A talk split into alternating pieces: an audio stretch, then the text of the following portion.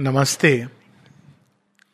गीता एक बहुत ही अद्भुत ग्रंथ है। इससे प्राय हम सभी भारतीय भी और विदेश में जगह जगह पर अन्य अन्य भाषाओं में लोग परिचित हैं।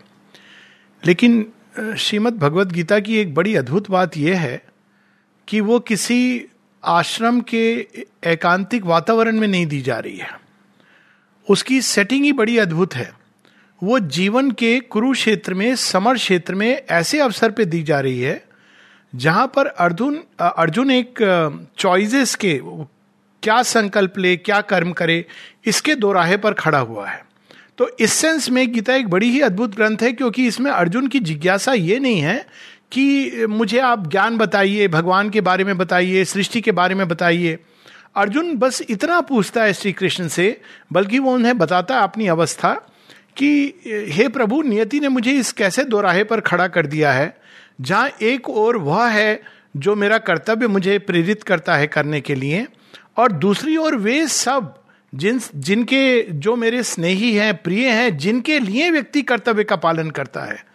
तो इस समय मैं किंग कर्तव्य विमूढ़ हो रहा हूँ?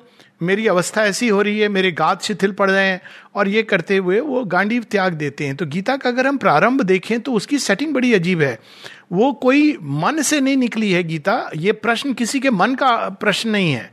ये वो सेटिंग नहीं है जहाँ कोई बैठकर मन से कोई प्रश्न कर रहा है। ये एक ऐसी सेटिंग है जहाँ हृदय प्राण ये सब कुछ अकुला रहे हैं और समाधान ढूंढ रहे हैं कर्म का। सो so, इस प्रकार से गीता एक कर्म प्रधान ग्रंथ है और इसलिए बहुत ही प्रैक्टिकल और व्यवहारिक है। और यहाँ द्वंद क्या है? यहाँ द्वंद अच्छे बुरे का नहीं है अर्जुन के मन में। अर्जुन ये नहीं कह रहा है कि मैं जो कर्म कर रहा हूँ वो बुरा है। वो जानता है कि एक क्षत्रिय के नाते ये उसका कर्तव्य है, ये उसका धर्म भी है रक्षा करना और रक्षा के लिए यदि प्राण लेने हो तो प्राण लेना। उसके, वो कोई अनुचित कार्य भी नहीं कर रहा है। लेकिन यहाँ पर दो इस तरह की जो अवस्थाएँ मनुष्य के अंदर आती हैं, जब कभी कभी दो अच्छाइयों के बीच, दो एक चुनाव करना है, एक बुरे और अच्छे के बीच में बहुत आसान होता है चुनाव करना। लेकिन यहाँ चुनाव दो अच्छी बातों के बीच में है। एक अच्छी बात यह है कि अर्जुन एक क्षत्रिय है और क्षत्रिय का धर्म उसको करना है और ये एक प्रचलित चीज़ थी, ये मर्यादा थी क्षत्रिय की। और वहीं दूसरी ओर उनका वध करना पड़ सकता है इस कंटेक्स्ट में जो जो उसके अपने हैं, उसके सगे हैं। तो इसकी, ये समस्या वास्तव में प्रारंभ ही मानव संबंध से होती है और इसका अंत बड़ा सुंदर होता है। तो मानव संबंध पे जो इस हमारा आज का विषय है, अगर हम सीधे उस पर आ जाएँ और जीवन के संबंध में भी यही चीज़ लागू होती है तो हम जन्म से बड़े होने तक कुछ प्रचलित धारणाओं के ऊपर पलते हुए बड़े हो जाते हैं। अर्जुन भी ऐसी कुछ प्रचलित धाराओं, धारणाओं पर बड़ा हुआ है, पाप क्या है, पुण्य क्या है, ये करना उचित है, नहीं उचित है सामान्य जन की तरह उसने कभी बहुत ही गंभीरता से इन विषयों पर नहीं सोचा है। कुछ किताबें पढ़ ली हैं और खासकर उसने शायद गांधी जी को भी पढ़ लिया है बैक डेटेड कि भाई मुझे वायलेंस नहीं करना चाहिए, मुझे धनुष नहीं उठाना चाहिए, मृत्यु होगी, ये तो बहुत ही गलत है। वो भी अपने स्वजनों की मृत्यु। तो ये सब धारणाओं को लेकर के वो श्री कृष्ण के सामने आता है। अब यहाँ एक बात है जो अर्जुन बड़ी अद्भुत करता है। और वो क्या अद्भुत बात है कि वो इन धारणाओं को मन में ही इनकी उधेड़ बुन में से कोई समस्या का समाधान नहीं ढूंढ रहा है। उसको पता है और एक कोई भी व्यक्ति जो एक थोड़ा भी जिसकी बुद्धि विकसित है, वो ये जान जाएगा कि मन के पास किसी भी समस्या का समुचित समाधान नहीं है। मन समाधान एक देगा तो दूसरी ओर एक दूसरे प्रकार का द्वंद्व करने लगेगा। तो एक चीज़ बड़ी अद्भुत है जो अर्जुन करते हैं, वो जानते हैं कि इस समस्या का समुचित समाधान मेरे पास नहीं है और बड़े फॉर्चुनेट हैं। वैसे श्री कृष्ण हम सबके साथ हैं। वो एक सेटिंग है, लेकिन वो रथ पे उनके सामने और कोई नहीं है। सारथी श्री कृष्ण है। कई बार लोग ये पूछते हैं, आगे बढ़ने के पूर्व, चूँकि गीता की गंगा में हम बह रहे हैं तो कई बार लोग कहते हैं कि अर्जुन के लिए तो बहुत सरल था कि श्री कृष्ण उनके साथ थे। लेकिन हम क्या करें? हम किससे पूछें? उत्तर बड़ा सिंपल है और महाभारत में ही दिया हुआ है। अर्जुन के साथ श्री कृष्ण क्यों थे?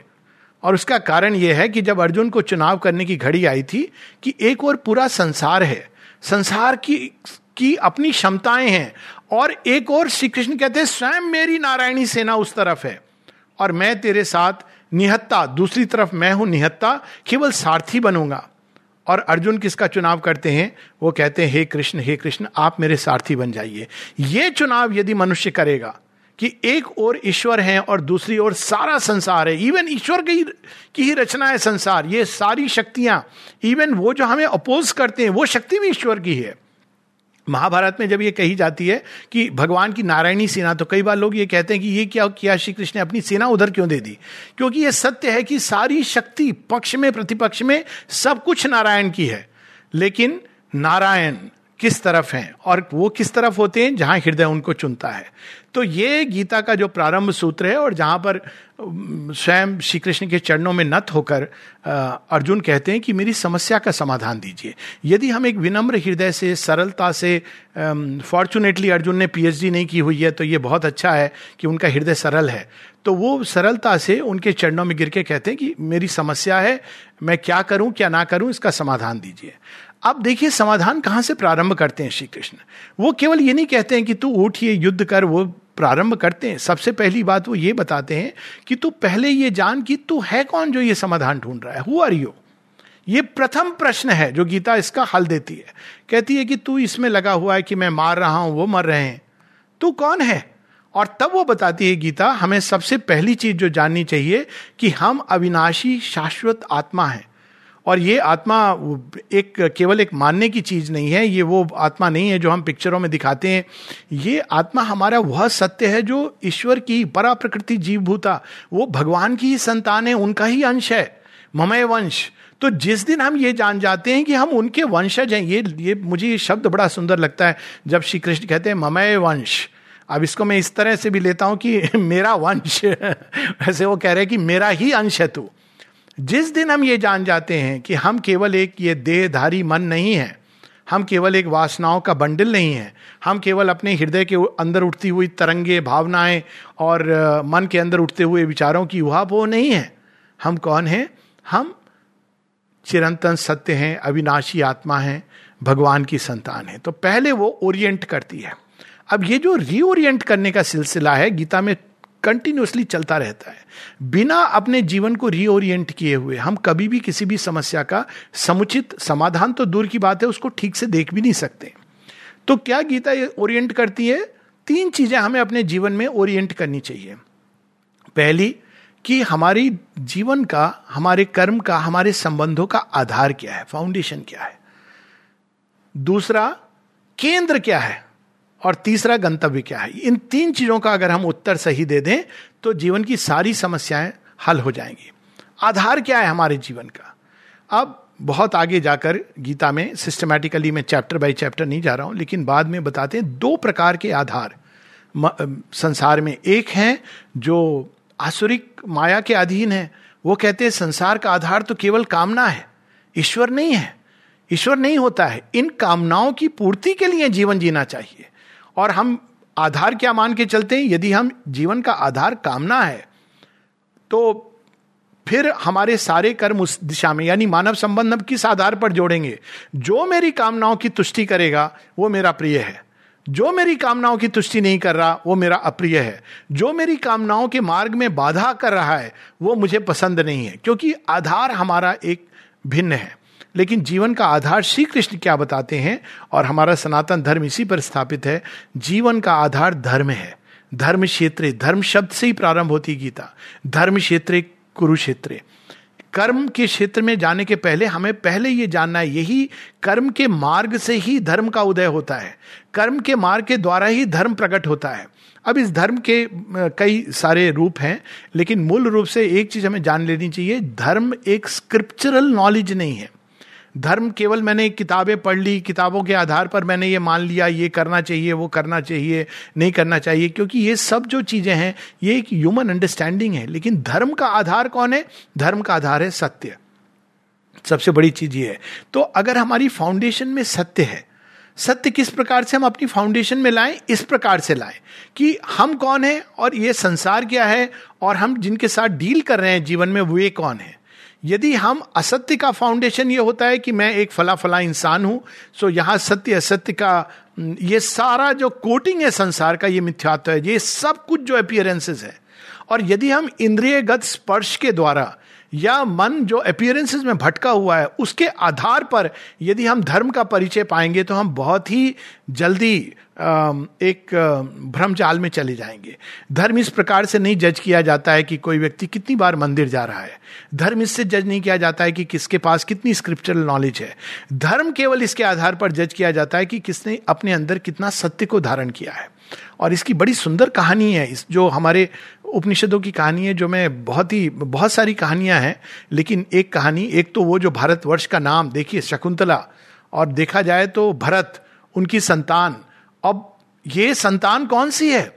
एक ऐसी संतान है जिसके बारे में हमारी आज की मानसिकता भी मॉडर्न लिबरल मानसिकता कहेगी दिस इज़ इलेजिटिमेट लेकिन भरत कौन है? He is outwardly an illegitimate child लेकिन उसकी लेजिटिमेसी क्या है? उसकी लेजिटिमेसी एक ऐसा कर्म है जहाँ सत्य भी था और धर्म भी था। धर्म कैसे था? प्रेम था। सत्य कैसे था?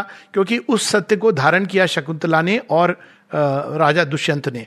तो भरत यानी एक कागज़ की किताब या बाहरी मापदंड ये निर्णय नहीं करता है कि ये चीज़ वैध है, अवैध है, ये धार्मिक है, ये अधर्म है। और जो एक उससे भी अद्भुत कहानी है, जो उपनिषदों की कहानी है, जहाँ सत्यकाम पढ़ना चाहते हैं, एक जाकर ब्रह्म विद्या का ज्ञान प्राप्त करना चाहते हैं, जो उच्चतम विद्या है, गौतम ऋषि के आश्रम में, और वे कहते हैं कि पता करके आओ कि हु इज़ योर फादर तो वो जाते हैं, उन्होंने कभी जन्म से अपने पिता को नहीं देखा है। तो जाके कहते हैं कि, माँ, मेरे पिता कौन है? आज मुझे फॉर्म भरना है, उसमें नाम लिखना है पिता का। तो माँ कहती हैं माँ एक साधारण दासी है घर घर जाके दासी का काम करती हैं। कहती है, मुझे ये तो नहीं पता बेटा तेरे पिता कौन है, क्योंकि जब तू गर्भ में था, उसके पहले मैंने अनेकों घरों में काम किया। लेकिन माता तेरी निश्चित रूप से मैं हूँ। अब जब जाबाली जाकर के, सत्यकाम जाकर के अपनी माता जाबाली की ये बात बताता है तो ऋषि गौतम कहते हैं कि जिसके अंदर इतना साहस है कि इस प्रकार से कह सके कि मुझे नहीं मालूम मेरे तेरा पिता कौन है, वो नारी बहुत उच्च कुल की है अपने आंतरिक चेतना में। अब देखिए तो धर्म का आधार कोई स्क्रिप्चर नहीं तय करता है। धर्म का आधार सरनेम नहीं तय करता है। धर्म का आधार एक बाहर के कर्मकांड नहीं तय करते हैं। धर्म का आधार बाहर के हमारे रीति रिवाज नहीं तय करते हैं। धर्म का आधार सत्य है। जिस व्यक्ति और सत्य के लिए जो सबसे बड़ी चीज़ होती है, वो होती है साहस साहस प्रेम, ये सब सत्य के साथ जुड़े हुए हैं। सामंजस्य सत्य एक पॉइंट नहीं है। एक सारी सृष्टि के अंदर वो एक व्यापक सत्ता है, सामंजस्य है। तो पहली चीज़ हमें जो सही करनी है वो है धर्म और सत्य। ये यदि हमारे आधार पर है, ना कि कामनाएँ, यानी ऐसी हमारी ऊर्जा होनी चाहिए, जीवन की गति होनी चाहिए कि सत्य और धर्म के लिए यदि हमें सब कुछ परित्याग करना चाहिए। देखिए, राजा हरिश्चंद्र की कहानी, ये हमारे पूर्वज हैं। राजा हरिश्चंद्र की कहानी, राजा शिवी की कहानी, स्वयं भगवान रामचंद्र की कहानी, श्री कृष्ण की कहानी कि धर्म और सत्य के लिए सब कुछ त्याग करने को वो तैयार हैं। तो धर्म और सत्य को केंद्र में लाना है। और यदि हम केंद्र में केंद्र में नहीं फाउंडेशन में लाना है। और यदि हम कामनाओं के हिसाब से जीवन जिएँगे, संबंध जोड़ेंगे तो ये संबंध निश्चित रूप से ये इनके अंदर गहराई नहीं होगी और उनके अंदर केवल एक मिथ्यात्व का खेल बसा होगा। पहली चीज़ ये फाउंडेशन शुड बी राइट दूसरी चीज़, कोई भी हम संबंध जोड़ते हैं जीवन के साथ, मनुष्यों के साथ तो हमारे केंद्र में क्या है? तो यहाँ दूसरी चीज़ आती है फाउंडेशन में हम कामनाएँ समझते हैं, जबकि वहाँ धर्म होना चाहिए। केंद्र में क्या है? अहंकार।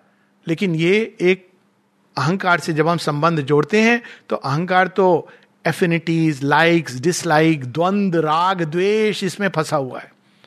और वो केवल प्रकृति की एक संयोजना है, सत्य नहीं है उसके अंदर। तो अहंकार बहुत ही जल्दी खिंच करके इंद्रियों के वश में, इंद्रियाँ उसको चलाती हैं, क्योंकि जब तक उसको लगाम नहीं बांधी जाए। तो इंद्रियों के द्वारा भाग रही हैं और अपियरेंसेस पर वो भटक जाता है, क्योंकि अहंकार के पास सत्य नहीं है। वो केवल ये देखता है कि मेरा इंटरेस्ट किससे सर्व होगा।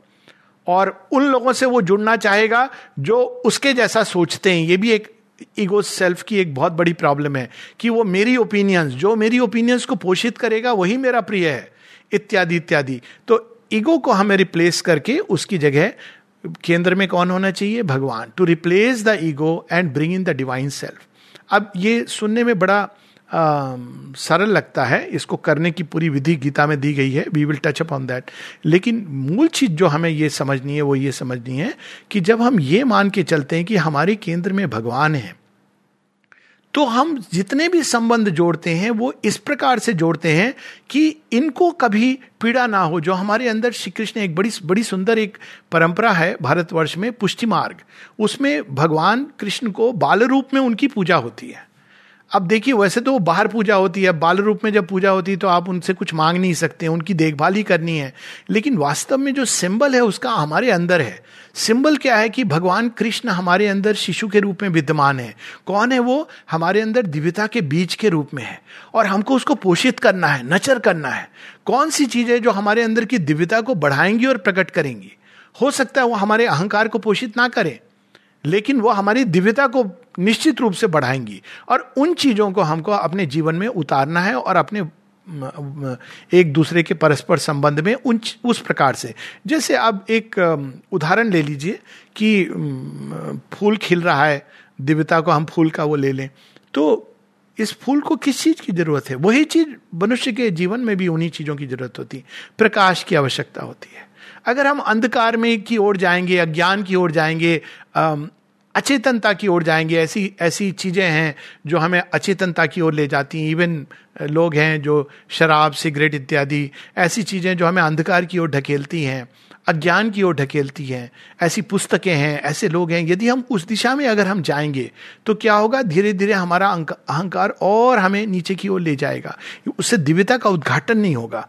दिव्यता के उद्घाटन के लिए चाहिए प्रकाश। तो उसको पोषित कैसे करें? हम उन पुस्तकों को पढ़ें, उन लोगों के संपर्क में आए, उन वाणी को सुने, उस तरह की वाणी को, उस तरह का संगीत, वे चीज़ें जो दिव्यता को पोषित करे, प्रकाश को लाए। दूसरा, क्या चाहिए दिव्यता को पोषित होने के लिए? प्रेम। वाटर, जब हम फूल को क्या देते हैं? पानी पानी देते हैं पौधे के अंदर। तो दिव्यता के पौधे को क्या चाहिए? प्रेम रूपी पानी। हम क्या इसको पिलाते हैं? आम घरों की बात रेयर एक्सेप्शन बहुत अच्छी बात है। जनरली क्या होता है शुरू में? पाँच दस मिनट अच्छे होते हैं, उसके बाद कहीं ना कहीं कलह, कलेश सब शुरू हो जाती है। छोटी सी बात पर शुरू हो जाती है।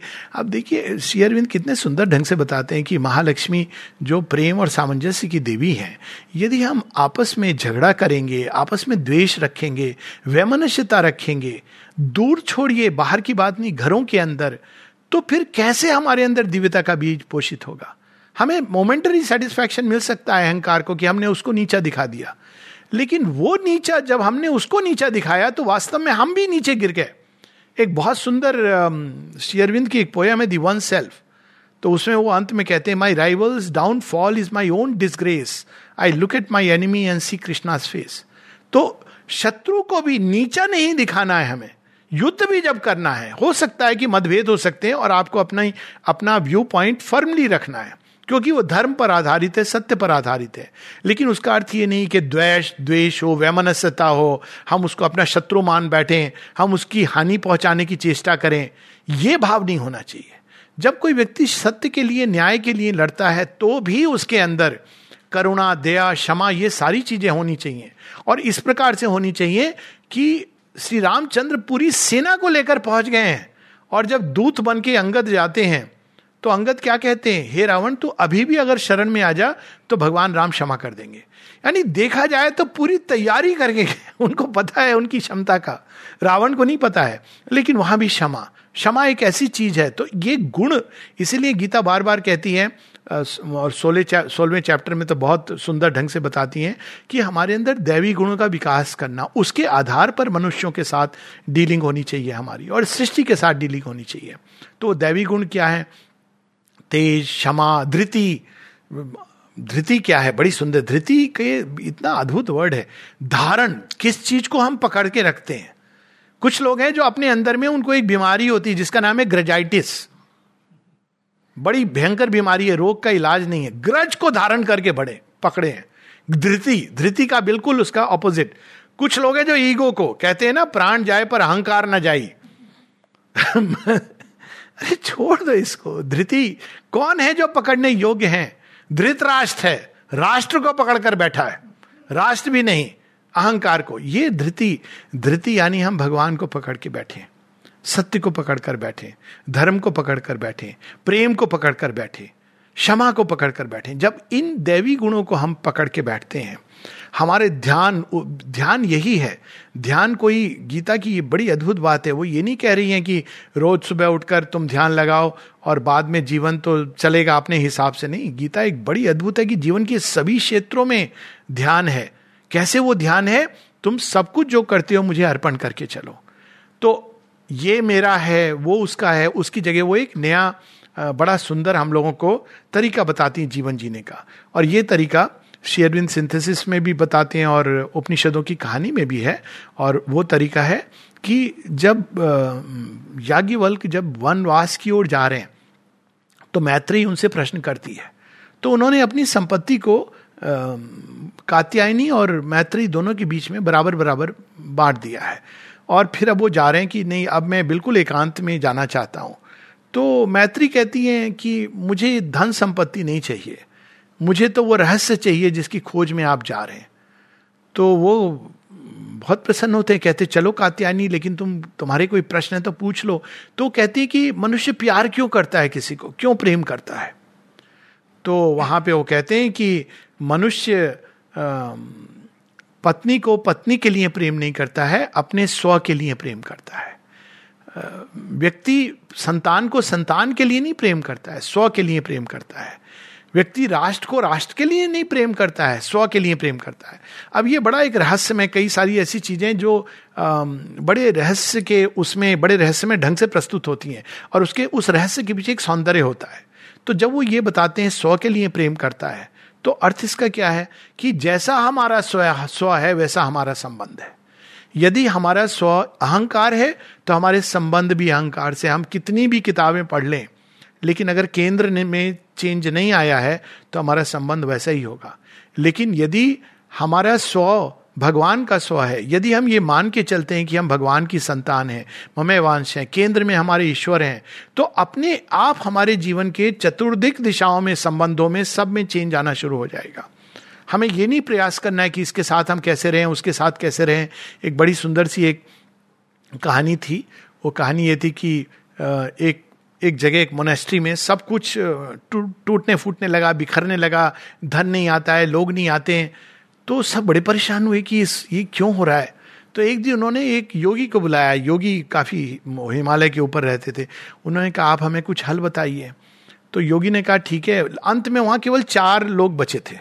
तो उन्होंने कहा, मैं सबको एक बात बताऊँगा रहस्य की, लेकिन आप एक दूसरे से ये नहीं बताएँगे। तो कहते हैं, ठीक है। तो योगी आए और उन्होंने सबको अलग अलग बुला के कुछ बता दिया। चले गए वो। अब धीरे धीरे अपने आप कालांतर में सब कुछ सुंदर होने लगा। धन आने लगा, संपदा आने लगी लोग आने लगे। यानी देखिए, जब तक आपकी आंतरिक संपदा नहीं है तो बाहर की संपदा व्यर्थ है। और आंतरिक संपदा है तो बाहर की संपदा है तो उसका समुचित उपयोग है और नहीं है तो कोई समस्या नहीं है। वो पढ़ते थे ना हम लोग, पूत कपूत तो कोधन संचय, पूत सपूत तो कोधन संचय। खैर तो वो अपने आप सब कुछ चेंज हो गया। तो अब इन लोगों के मन में जिज्ञासा आई कि मुझे तो ये पता है कि इसने मुझे क्या बोला था, बाकी सबको क्या बोला था। तो चारों कुछ वर्षों बाद मिलते हैं, कहते हैं कि जरा हम लोग नोट्स कंपेयर करें कि इन योगी ने मुझे तो क्या बोला था, मुझे पता है, बाकी सबको क्या बोला था, अब तो हम इस रहस्य का उद्घाटन करें। तो वो कह, सबसे जब बात होती है तो कहते हैं, सबको उन्होंने एक ही बात बोली थी और क्या बात कही थी, देखो, तुम चारों में से कोई एक है जिसके अंदर भगवान है। पता नहीं है किस भगवान है तो वो अब एक दूसरे को ऐसे ट्रीट करने लगे कि तुम्हारे अंदर भगवान है।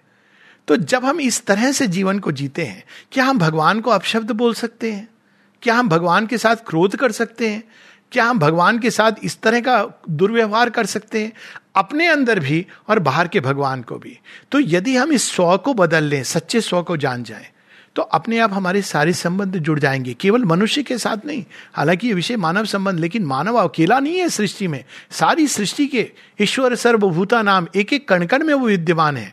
और फिर हमारे संबंध पेड़ के साथ, पशु के साथ, पौधे के साथ, बड़ी, बड़ा, सुंदर शब्द है, सनातन धर्म में पशुधन। और वो धन केवल बाहर का धन नहीं है। मट्टी के साथ हर चीज़ के अंदर हमारे, हम इस तरह की वसुदेव कुटुंब की जो अवधारणा है, वो ये मान्यता के आधार पर नहीं है, ये इस ज्ञान की भूमि के आधार पर है। और वो ज्ञान क्या है, जो धर्म के भी आधार में है, वो ज्ञान ये है कि सबके अंदर एक ही है जो विद्यमान है, दो नहीं है। जिस दिन मनुष्य ये भेद देखना शुरू करता है, मेरा भगवान तो सबसे बड़ा भगवान है, तेरा भगवान तो इन्फीरियर भगवान है, मेरा भगवान ही भगवान है, मेरे गुरु सदगुरु हैं, तेरे गुरु तो बस वो ट्राई कर रहे हैं अभी, और नाम के गुरु हैं। ये सारी जो धारणाएँ होती हैं, जो प्रोपेगेंडा मेंटालिटी के पीछे होती हैं, जिसके चलते लोगों ने युद्ध लड़े हैं रिलीजन्स अभी भी मार काट कर रहे हैं।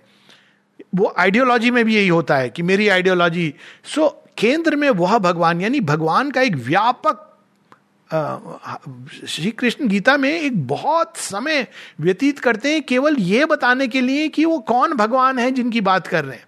क्योंकि उनको पता है कि ये सब हो जाएगा, सब हो जाएगा महाभारत, बाद में अर्जुन भी शायद एक मंदिर बना देंगे वहाँ श्री कृष्ण जी की मूर्ति को विराजमान करके वो कहेंगे कि आप ही भगवान हो। तो उन्होंने गीता में कैसा भगवान बताया है? कौन है भगवान? वो बताते हैं कि वो सर्वव्यापी है। वो हर चीज़ के अंदर है।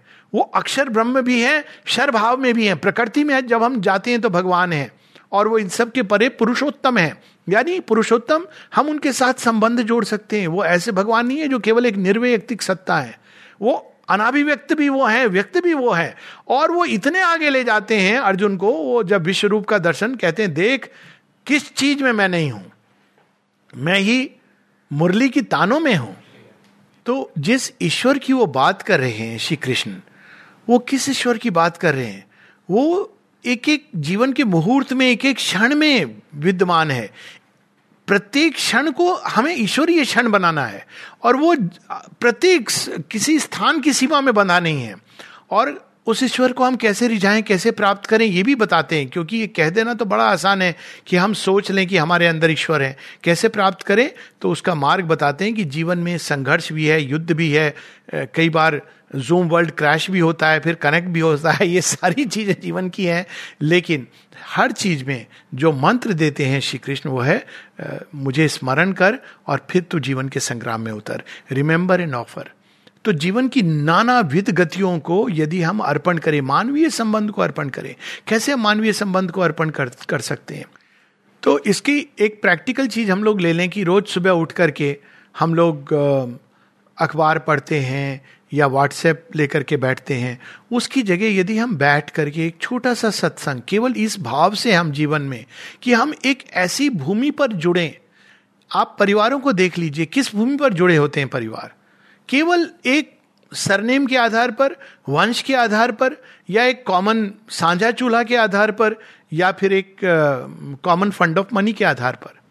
क्यों ना हमारे परिवार का आधार ये हो कि हम ईश्वर में ही अपने आप को जोड़े। तो वो जो जोड़ने का साधन है, वो गीता बताती है। सुबह उठ करके हम केवल इस बात का स्मरण करें, इस तरह की बातें करें कि हमें ये महसूस हो कि हम एक दूसरे से जुड़े हैं, एक ऐसी गहरी धागे के उससे, जैसे गीता बड़े सुंदर उदाहरण देती है thread pearl on the thread तो ये जो हम प्रकृति की भिन्न भिन्न गतियाँ हैं, उनको जोड़ने वाला जो कॉमन सूत्र है, वो क्या है? वो केवल ये नहीं है कि विवाह हो गया और हम सब साथ में बैठे हैं या इंद्रियों के तरह से हम जुड़े हुए हैं। लेकिन कॉमन सूत्र है, वो है भगवान है, ईश्वर है। अब दूसरा जो जुड़ना होता है, उसके बारे में भी गीता बताती हैं और वो है इंद्रियगत स्पर्श के द्वारा जुड़ना।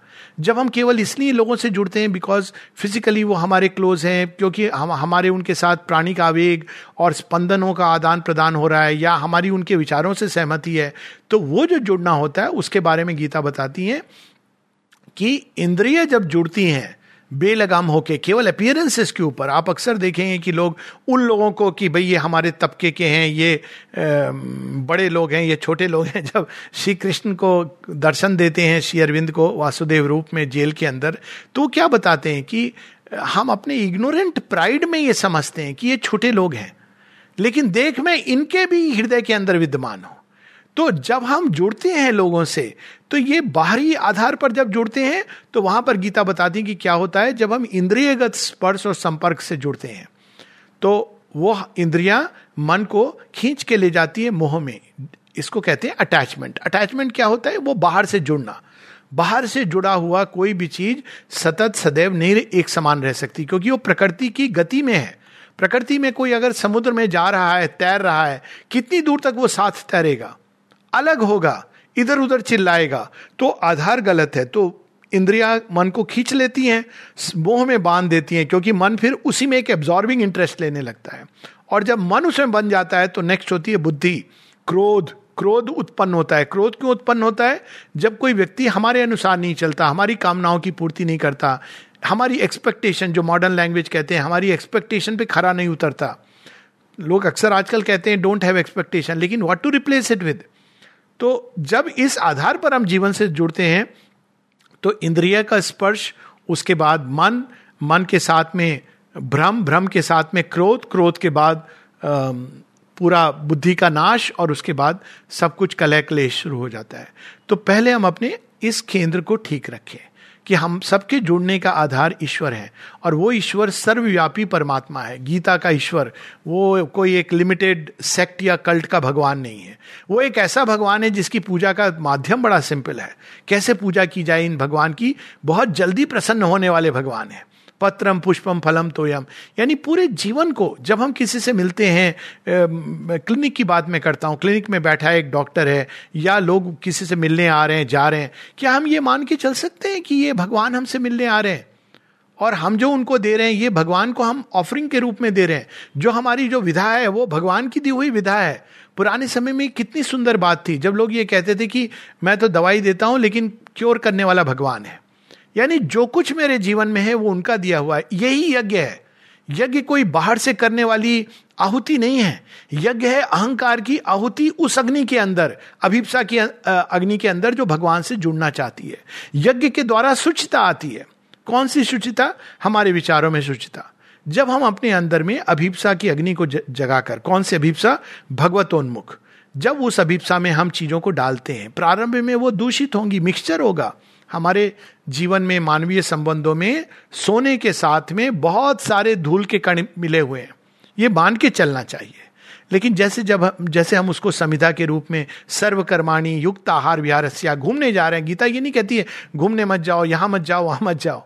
जाओ, लेकिन ये इसका, ये हमेशा स्मरण करो। तो जब हम संविधा के रूप में अपने सारे कर्म, अपनी वाणी, अपने मानवीय संबंध, ये सब कुछ यज्ञ में हवि के रूप में डालते हैं।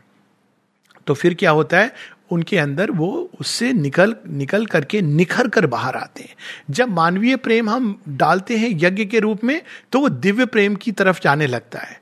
अब दिव्य प्रेम और मानव प्रेम में देखें तो अंतर क्या है? मानव प्रेम में व्यक्ति कहता है, मैं तुमसे इसलिए प्रेम करता हूँ, क्योंकि इससे मेरा लाभ है, या इसलिए कि तुम मुझे प्रेम करते हो, और मेरे अंदर मेरी भावनात्मक भूख पूरी होती है। वो संतुष्ट होती है। इसलिए व्यक्ति कहता है कि मैं प्रेम करता हूँ। और दिव्य प्रेम किस लिए प्रेम करता है? आप भगवान से पूछो कि आप क्यों प्रेम करते हो मुझे? तो भगवान कहेंगे, मैं क्या करूँ? मैं विवश हूँ। मेरे, मुझे कुछ आते ही नहीं है प्रेम करने के अलावा। वो प्रेम से ही सारी सृष्टि से संबंध जोड़ते हैं। बड़ी सुंदर सूरदास का पद है कि सबसे ऊँची प्रेम सौदाई जिसमें वो दुर्योधन के मेवा त्याग के वो खाने लगते हैं साग बिदुर के घर, क्योंकि वो प्रेम का, भगवान के प्रेम का जो प्रेम है, वो केवल देता है। यहाँ तक कि वो अंधकार में छलांग लगा देता है।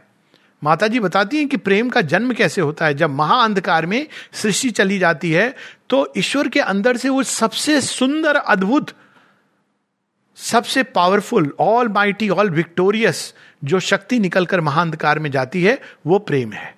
तो प्रेम क्या करता है? वो तो मुझे क्या मिल रहा है? मैं क्या प्राप्त करूँगा? इसका उसके अंदर भाव ही नहीं आता है। तो जब हम ईश्वर से जुड़ते हैं, स्वतः ही हमारे अंदर से प्रेम बरसने लगता है। ये कोई बाहर से अगर हम जुड़ेंगे तो बाहर से जब हम जुड़ते हैं लोगों से प्रेम के आधार पर तो क्यों जुड़ते हैं? लेन देन के हिसाब से। इससे मेरा ये लाभ है, इसके साथ उठना बैठना है, ये अच्छा लगता है, ये उस तबके का आदमी है, ये इन आधार पे। ये तो मिथ्यात्व के आधार हैं। लेकिन सच्चा आधार ये होता है कि जब हम भगवान से जुड़ते हैं भगवान से जुड़ते हैं तो मनुष्य के साथ फिर प्रेम कैसे उपजता है? क्योंकि भगवान सबके अंदर व्याप्त है। इसलिए गीता बताती है कि भगवान के भक्त के लक्षण बताती है। उसमें क्या बताती है? मैत्री करुणा एवश्य सबका मित्र होता है वो, सबके लिए करुणा होती है। और ये करुणा वो नहीं है, केवल एक बाहरी दया भाव। वो करुणा नहीं है कि मेरे पास बहुत धन है और मैं दे रहा हूँ। ये तो राजसिक दान है। अभी किसी ने बड़ा सुंदर बात कही थी कि सब दानियों को नमन कहने वाला था मैं कि कौन सी कौन सा दान?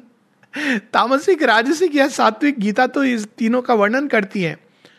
हम ये भगवान को इसलिए नहीं पा, पा पाते आमतौर पर क्योंकि हम ये त्रिगुणात्मक प्रकृति के पाश में बंधे हैं। तो उसी का रिफ्लेक्शन हमारे संबंधों पर भी होता है।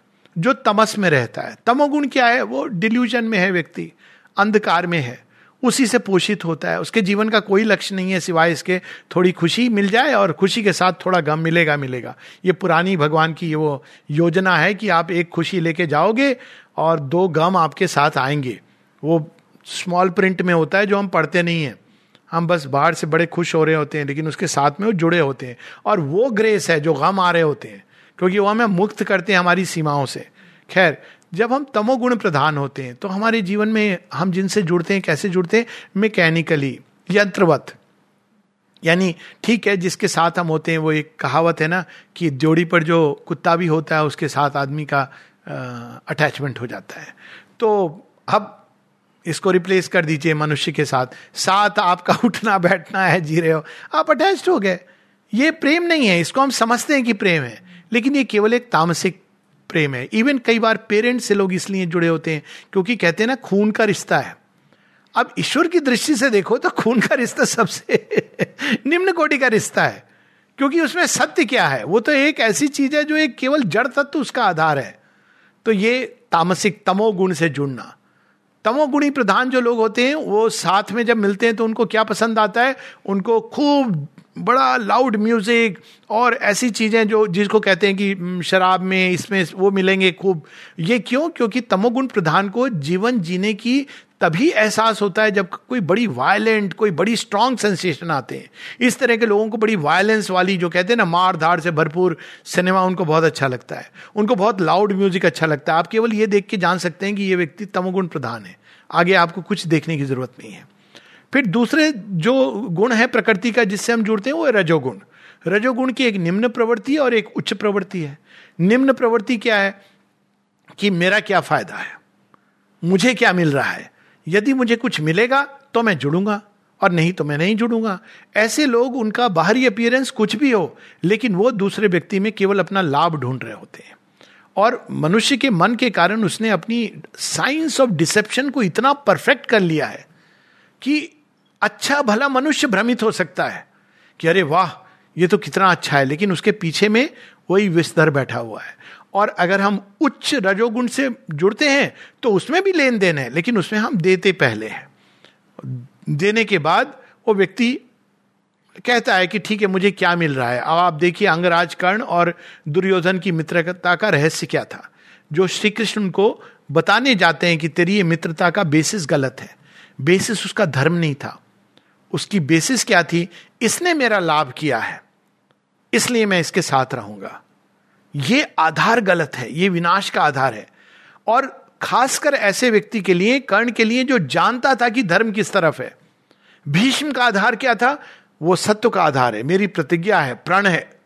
मैं प्रण से बंधा हूँ। कर्तव्य से बंधा हूँ। श्री कृष्ण भीष्म को क्या समझाते हैं? द्रोण को क्या समझाते हैं? इन सबको वो यही कहते हैं कि ये आधार उनको समझाने नहीं जाते हैं, लेकिन वो एक बार कुरु सभा में ज़रूर अपने दर्शन देते हैं, जिसको भीष्म, द्रोण, कर्ण, यही चार पाँच लोग देख पाए थे। और वो क्या बताने गए थे? यही आधार की सृष्टि का आधार। कई लोग हैं जो इसलिए जुड़े थे तम गुण के आधार पर। हम तो कौरव हैं, हम कौरवों की तरफ़ रहेंगे। लेकिन महाभारत में एक बड़ी सुंदर कहानी है। उसमें भी एक व्यक्ति धर्म को समझता है, और वो है एक सौ पुत्र धृतराष्ट्र का। गांधारी का नहीं है। जब युद्ध प्रारंभ होता है तो युधिष्ठिर कहते हैं कि जिसको साइड चेंज करना है कर ले। और एकमात्र ये योद्धा है जो कौरव है, लेकिन वो पांडवों की ओर आता है, जिसका नाम है युयुत्सु। क्यों? क्योंकि युत्सु को महात्मा कहा गया, वो धर्म जानता था। वो जानता था कि जिधर श्री कृष्ण है, वही धर्म है, और वो चला जाता है। दूसरा, रजोगुण के आधार पर। सब इसलिए जुड़े हैं कि पांडव मर जाएँगे, इनकी सारी संपत्ति, इससे मुझे क्या मिलेगा? द्रोणाचार्य किस लिए जुड़े हैं?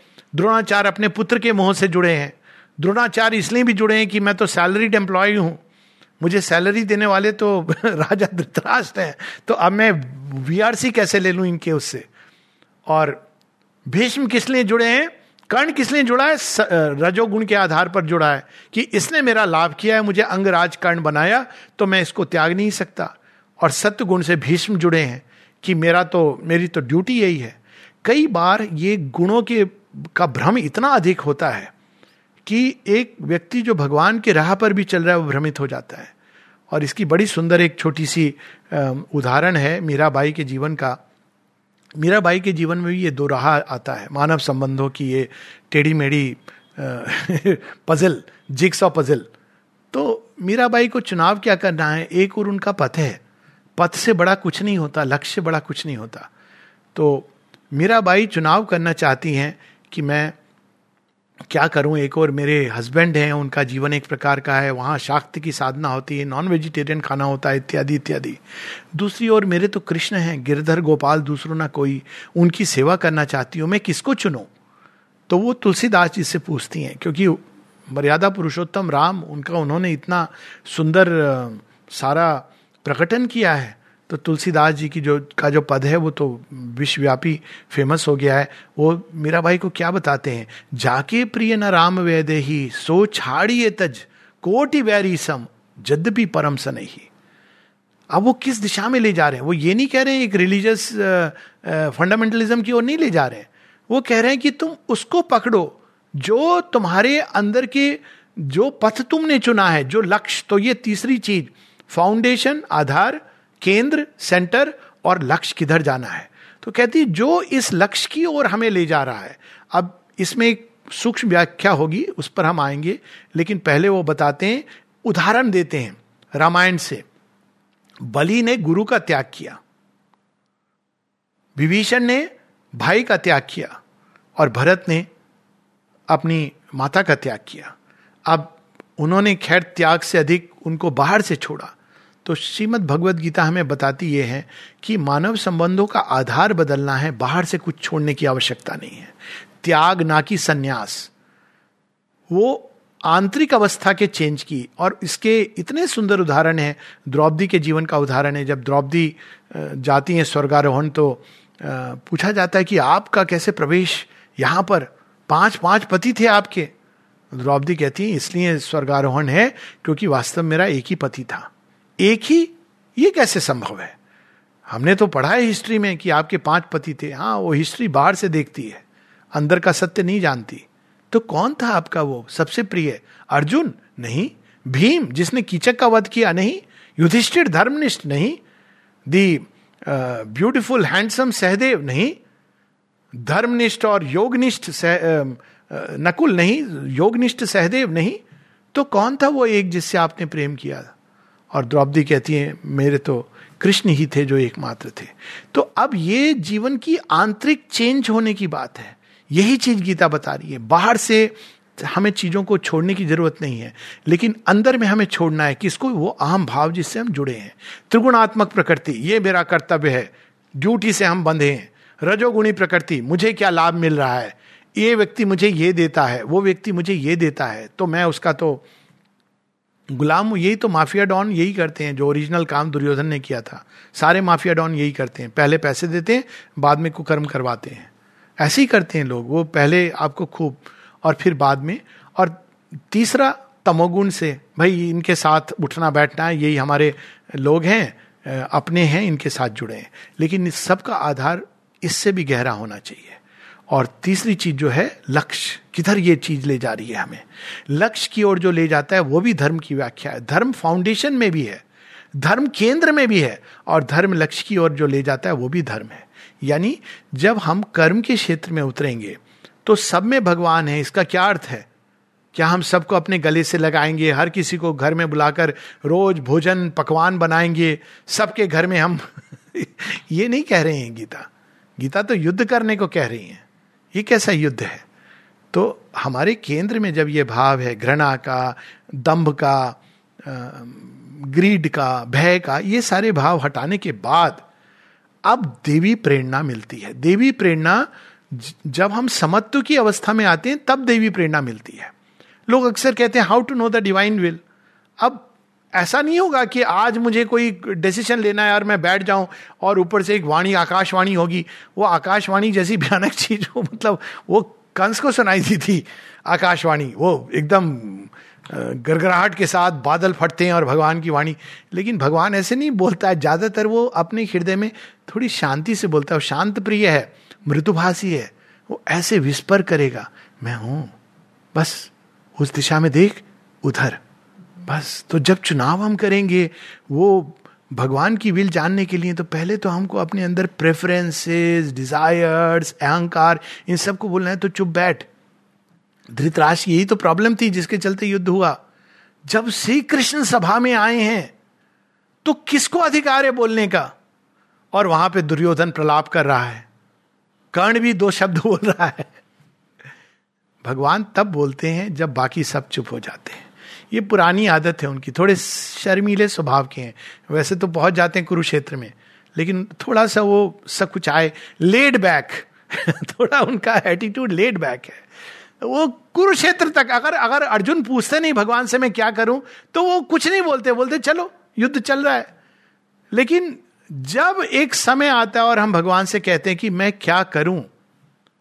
तब भगवान कहते हैं, पहले तुम बाकी सबको चुप करो मैं बोलूँगा तो लेकिन ये सारे लोग बोल रहे हैं, तू तो सबकी वाणी सुन रहा है। तो जब हम समता के में प्रवेश करते हैं, तब भगवान की वाणी हमारे अंदर उद्घाटित होती है। भगवान की वाणी के अनुसार, आंतरिक प्रेरणा के अनुसार कर्म करना धर्म होता है।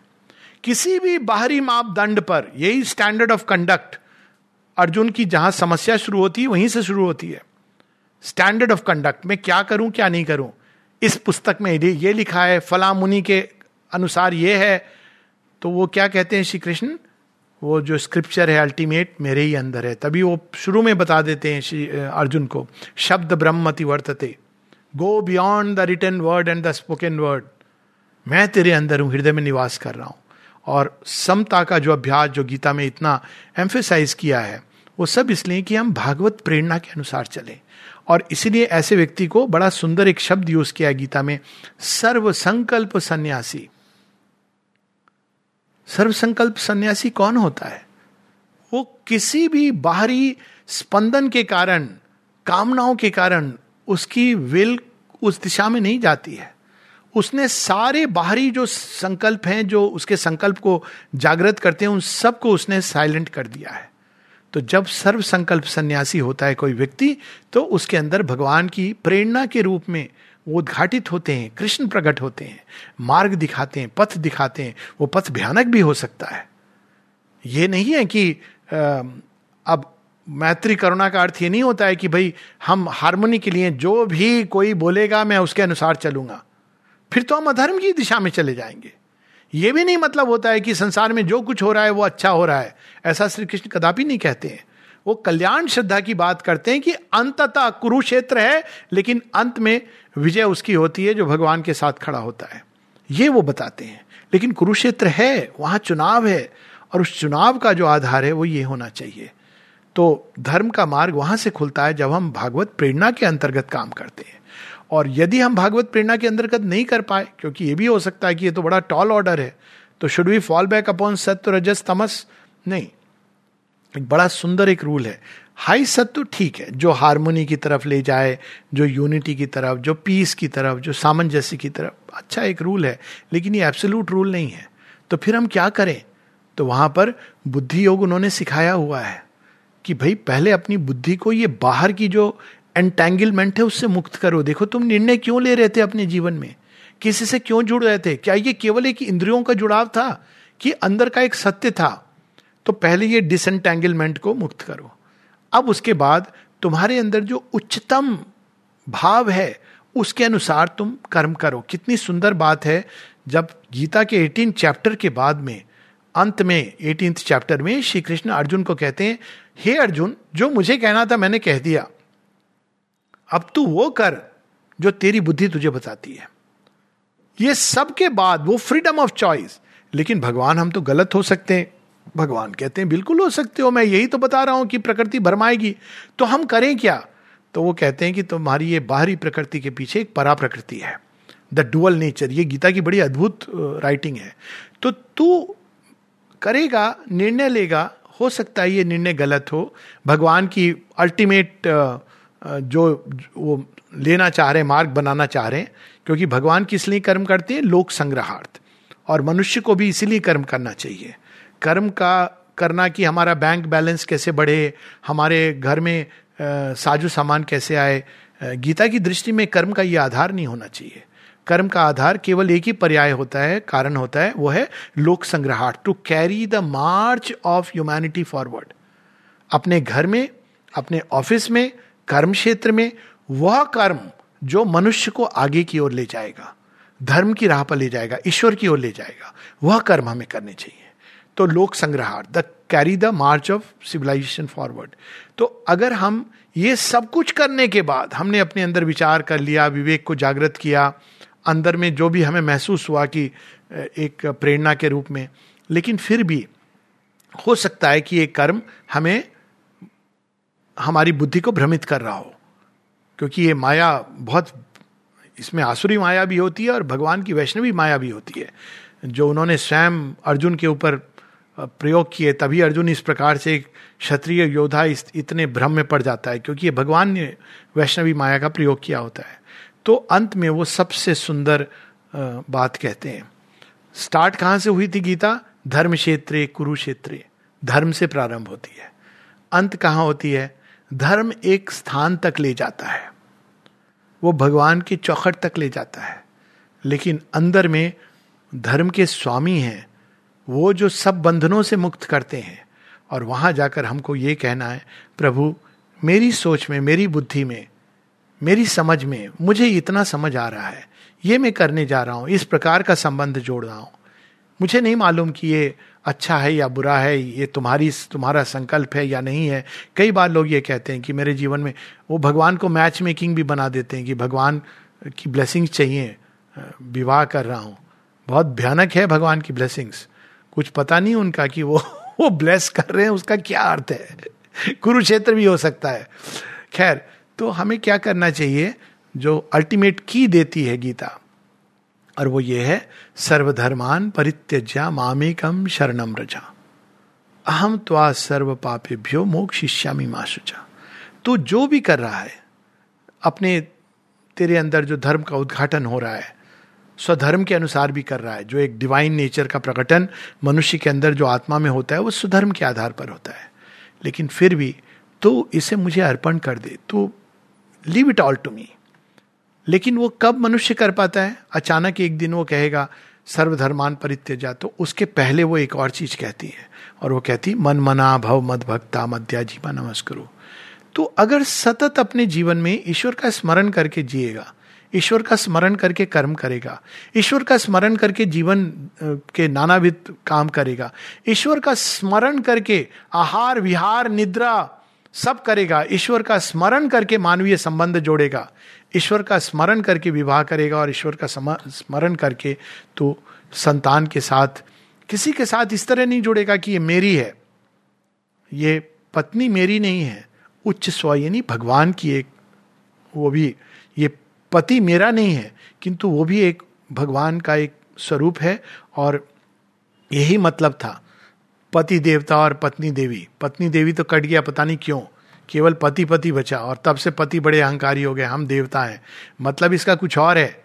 इसका मतलब यह है कि husband better behave like a god क्योंकि तुम देवता पत्नी तो देवता के ऊपर थी। वो कौन थी? सती थी। देवता से ऊपर सती होती है, यही सती कौन है जिसने हृदय में सत्य और धर्म को पकड़ा हुआ है? सो पति तो देवता होता था, कई बार लोग कोट करते हैं। इसका मतलब यह पति बेटर बिहेव लाइक ए देवता नॉट लाइक एन एनिमल आचार्य देवो भवा पितृदेवो भवा मातृदेवो भवा। मतलब क्या? आचार्य teacher be like a god and to your pupils पिता बी लाइक ए गॉड भगवान कैसे सृष्टि के साथ संबंध जोड़ता है? अब यहीं पर हम लोग इसके अंतिम पार्ट में चले आए कि भगवान ही हमें बताते हैं अपने एग्ज़ाम्पल के साथ कि वो सृष्टि के साथ कैसा संबंध जोड़ते हैं, नानाविध। जब भगवान पिता के रूप में हम सबके सामने आते हैं तो कैसे वो पिता हैं? वो बिना भेदभाव के सबको देते हैं। सूर्यो यथा सर्वलोक से चक्षु ना लिप्यते चाक्षुषय बाह्य दोषा। जो भी उनके पास, दुर्योधन को भी मदद मांगने आता है तो दुर्योधन को भी कहते हैं, चल तुझे भी दे दूँगा। लेकिन चॉइस है कि दुर्योधन ने क्या मांगा। पर वो पिता के रूप में हम सबके नर्चरर हैं, हम सबको उनका एक प्रोटेक्शन है, प्रकाश देते हैं, पिता का कार्य है प्रकाश देना, ज्ञान देना। लेकिन वो माता भी है, माता के रूप में हमको नचर करते हैं, नरिश करते हैं। माता कभी कुमाता नहीं होती। वो बच्चे को खुद डांट लेगी, लेकिन संसार के सामने वो बच्चे के साथ खड़ी होगी। ये माता का, इसीलिए हम देखते हैं कि श्री कृष्ण माता के रूप में, अर्जुन ऐसी चीज़ें करता है जो नहीं करनी चाहिए थी, जो लॉजिकल भी नहीं है और युद्ध में बिल्कुल नहीं करनी चाहिए।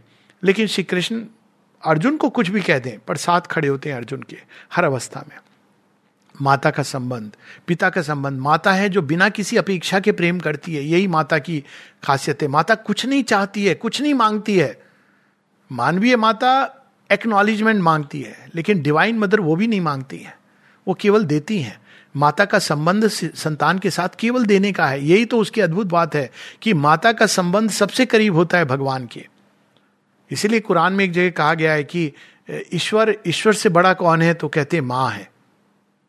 तो this is the secret truth अब उसी प्रकार से जब भगवान हस्बैंड वाइफ होते हैं तो किस तरह से होते हैं? वो उस ईश्वर शक्ति, राधा कृष्ण की बात हो रही थी। कितनी आश्चर्य की बात है कि राधा और कृष्ण का विवाह नहीं हुआ है। पर जब प्रेम की कसम खाई जाती है तो राधा कृष्ण के नाम से खाई जाती है। वो प्रेम जो किसी बंधन में नहीं बंधा है, शाश्वत प्रेम है, उन्मुक्त है, विशाल है, पुण्य है, सत्य है, धर्मनिष्ठ है एक निष्ठ है। राधा ने श्री कृष्ण को विवाह नहीं किया, लेकिन राधा के जीवन में कृष्ण में था जीवन। कोई और नहीं था उनके जीवन में सिवाय श्री कृष्ण के। ये होता है आदर्श। और वही हम देखते हैं श्री कृष्ण के जीवन में जो जयदेव ने अपनी फ़ेमस कृति में कितना सुंदर बताया कि जब श्री कृष्ण जाके राधा जी के पास, लेकिन राधा का प्रेम प्रेम बोला जाता है तो राधा माँ का बोला जाता है। क्यों? एक निष्ठा। विवाह करना, नहीं करना, ये प्रेम आधार है बंधन का। और कैसा प्रेम? ये विवाह का आधार कोई पंडित पुरोहित नहीं होता है, ना कोई लीगल डॉक्यूमेंट होता है। विवाह का आधार प्रेम होता है। प्रेम है तो विवाह मान्य है, प्रेम नहीं है तो एक बैलगाड़ी है या वो सावित्री में ना, दो कुत्ते एक ही लीज से बंधे हुए हैं, भौक रहे हैं, लेकिन साथ में है, उनके पास कोई चॉइस नहीं है। आजकल चॉइस है, लेकिन आधार प्रेम है संबंध का। तो तीसरा भगवान मित्र का भी संबंध बताते हैं, क्या होता है, मित्र कौन होता है? मित्र केवल वो नहीं है जिसके साथ आप अपने जीवन की समस्याएँ शेयर कर लो। भगवान तो ऐसा प्रेम करते हैं, योग क्षेम वहाँ में हम, तेरी ज़िम्मेदारी ले रहा हूँ मैं। केवल ये नहीं कि जब भी वो बुलाएँ, कैसे मित्र होते हैं, जब द्रौपदी उस कुरु सभा में बुलाती हैं, सब फेल हो गए, क्षण भर में आ जाते हैं। इसको कहते हैं मित्र, मित्रता निभाना। लेकिन वो कैसे मित्र हैं? सीरियस टाइप के मित्र नहीं है। भगवान प्लेमेट भी हैं। ग्वाल बालों के साथ बहुत मौज मस्ती भी करते हैं। चलो घूमने चलते हैं। चलो आज थोड़ा गेम खेलते हैं। पुराने गेम, छुपन छुपाई, पकड़म पकड़ी, सब करते हैं वो। तो भगवान हास्य रस भी है उनके अंदर प्लेमेट भी है। भगवान ऐसा संबंध भी हमें दिखाते हैं, जब कोई लीडर होता है तो कैसा होना चाहिए? श्री कृष्ण लीडरशिप के आगे एक उदाहरण देते हैं, मानव संबंधों में भी भी आता है। कैसे लीडर हैं श्री कृष्ण सदैव वो सही सलाह देते हैं, वो अपना लाभ नहीं देख रहे हैं, लेकिन वे सब लोग जो उनके अंदर खड़े हुए हैं, वो सब किस लिए आए? श्री कृष्ण पर भरोसा करके। जैसे कुरु सेना में सब भीष्म पर भरोसा करके खड़े थे पांडव सेना में सब श्री कृष्ण पर भरोसा करके खड़े थे। लेकिन वो कैसे लीडर हैं? प्रतिज्ञा की उन्होंने कि मैं अस्त्र नहीं उठाऊँगा। लेकिन भीष्म को यह सबक दिखाने के लिए कि धर्म क्या है। एक समय आता है जब अर्जुन स्वयं डेंजर की अवस्था में है। और जब भीष्म युद्ध करना चाहते हैं तो कृष्ण बीच में खड़े हो जाते हैं कि, अर्जुन के पहले तुझे मुझसे युद्ध करना पड़ेगा। भीष्म कहते हैं, लेकिन आपकी प्रतिज्ञा? तो कहते प्रतिज्ञा से बड़ा धर्म है। प्रतिज्ञा से तू बंधा है। मैं केवल धर्म और सत्य से बंधा हुआ हूँ। तो ये और प्रेम से बंधा हुआ हूँ। तो ये सारे नानाविध संबंध जो जीवन के leader, hero, warrior, master, slave, हम उनके दास बनते हैं तो कैसा संबंध करते हैं, वो दास को कभी हे दृष्टि से नहीं, नीचे नहीं। श्री कृष्ण उनके साथ समान व्यवहार करते हैं। ये सारी चीज़ें अगर हम देखें तो हमको गीता से प्रेरणा मिलती है, लेकिन आधार संबंधों का सत्य और प्रेम है और धर्म है और कर्म के लिए, कर्म की भूमि पर धर्म है। आधार सत्य है, ज्ञान है, प्रेम है। कर्म का आधार धर्म है। यानी जो भी हम कर्म करेंगे अपने संबंधों में, भगवान सब में है, लेकिन अधर्म नहीं करेंगे। और धर्म कहाँ पर है? धर्म वहाँ नहीं है जहाँ एक किताब है। धर्म वहाँ है जहाँ श्री कृष्ण है। धर्म वहाँ है जहाँ भगवान है। धर्म वहाँ हो नहीं सकता जहाँ अहंकार है। वहाँ नहीं हो सकता जहाँ कामनाएँ हैं। धर्म वहाँ है जहाँ ईश्वर सर्वभूता नाम यथा पार्थ धनुर्धरा यथा श्री कृष्ण जो सारथी के रूप में है, वहाँ धर्म है, वहीं सत्य है, वहाँ विजय है। जीवन के सारे कर्म, सब कुछ हम भगवान से जुड़ के करें और जीवन धीरे धीरे माधुर्य में, आलोक में, सौंदर्य में, सामंजस्य में बनता चला जाएगा। नमन।